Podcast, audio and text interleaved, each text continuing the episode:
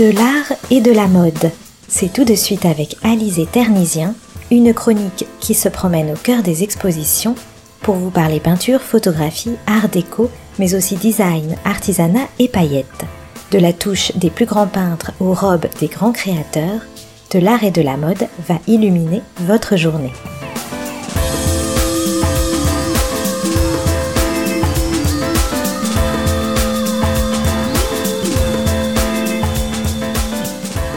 Bonjour chers auditeurs, vous entrez au musée comme si vous entriez chez un ami, il faut pousser la lourde porte parisienne, presque comme une entrée secrète.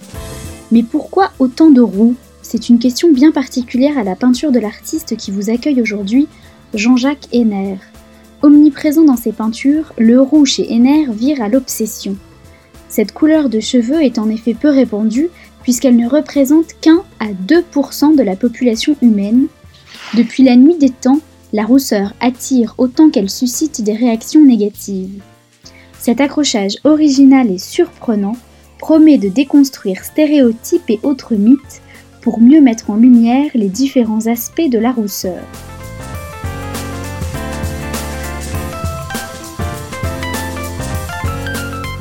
Oscillant comme une flamme entre le rouge et le jaune, le roux est bien plus qu'une couleur.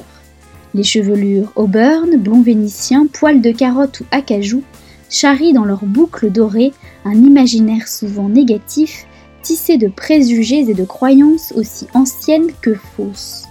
Les sorcières des contes arborent une crinière de feu et sentent le soufre.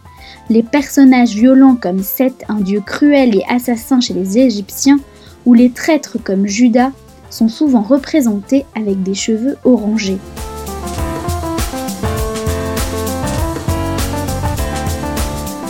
Au Moyen Âge, la rousseur était associée au diable et à la sorcellerie. Pourquoi donc Cette couleur rare était assimilée aux braises? On pensait alors que les roux commerçaient avec le malin et que leur chevelure était un signe distinctif indiquant qu'ils avaient été brûlés par les flammes de l'enfer. La croyance que les roux n'ont pas d'âme vient de là.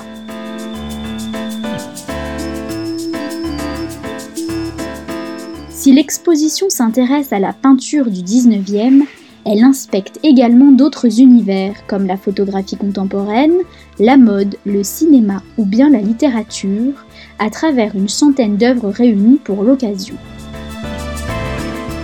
Divisée en cinq sections, elle s'ouvre au rez-de-chaussée avec la première rousse de Jean-Jacques Henner, Idylle, avant de laisser la place à d'autres tableaux célèbres, interrogeant les motivations de l'artiste à peindre du roux mais aussi les moyens mobilisés pour le généraliser dans son œuvre.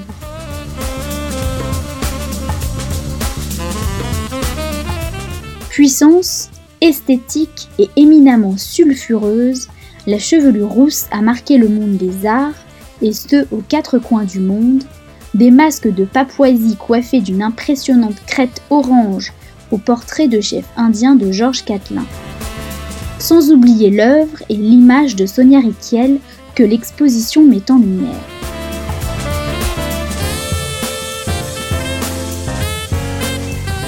Roux dévoile le caractère ambivalent de la rousseur dans le champ artistique. La femme rousse, magnifiée et idéalisée, y est à la fois présentée comme une icône aux cheveux de feu, tout en incarnant la sorcière, vile et perfide séductrice. Pour finir, l'exposition pousse les portes de l'atelier de l'artiste qui a vu défiler un certain nombre de modèles féminins, pas toujours rousses. Oui, parce que finalement, peu importe si elles étaient blondes, brunes ou rousses, elles finissaient toujours affublées d'une longue chevelure flamboyante sous son pinceau.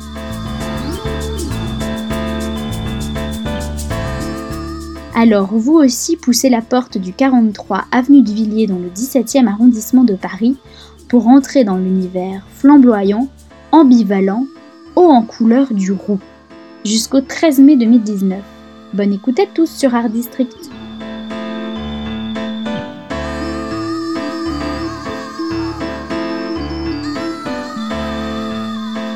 C'était de l'art et de la mode sur Art District, la chronique d'Alizé Ternisien.